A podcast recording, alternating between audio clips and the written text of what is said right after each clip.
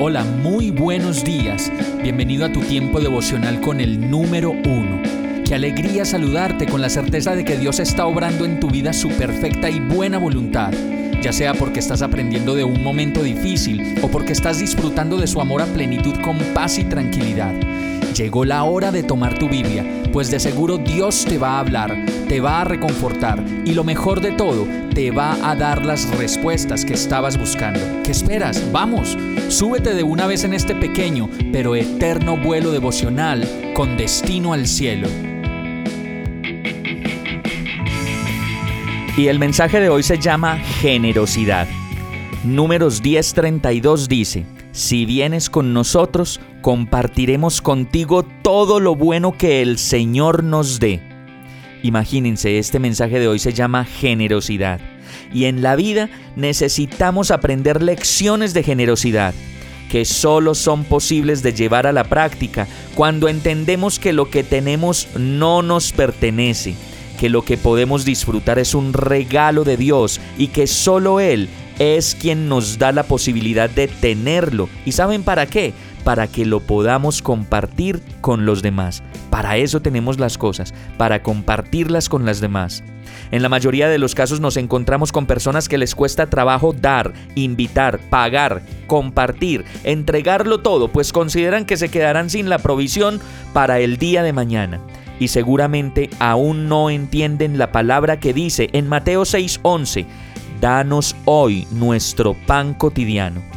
Como una manera de convencernos de que debemos depender de Dios y de su provisión está esta palabra, danos hoy nuestro pan de cada día.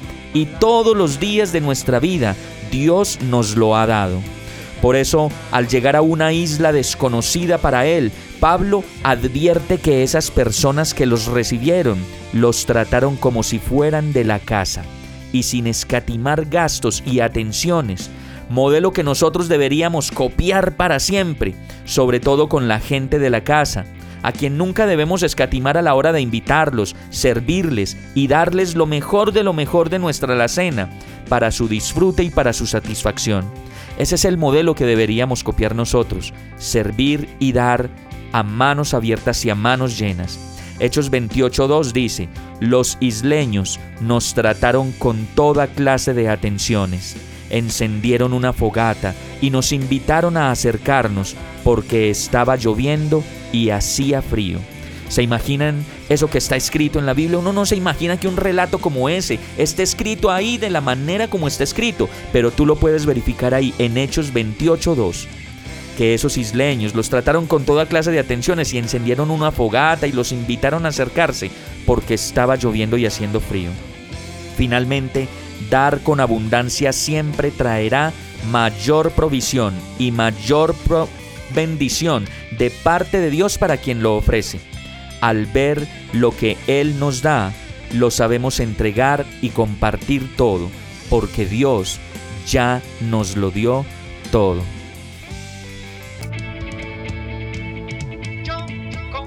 Hemos llegado al final de este tiempo con el número uno no te detengas, sigue meditando durante todo tu día en Dios, descansa en Él, suelta los remos y déjate llevar por el viento suave y apacible de su Santo Espíritu. Solo compártelo con quien lo necesite y ames. Hoy, de la mano de Dios, todo será un gran día.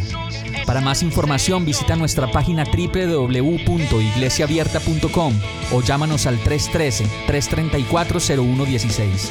Oramos y rogamos para que cada día te enamores más de Dios y para que no pares de pasar todo tu tiempo con el número uno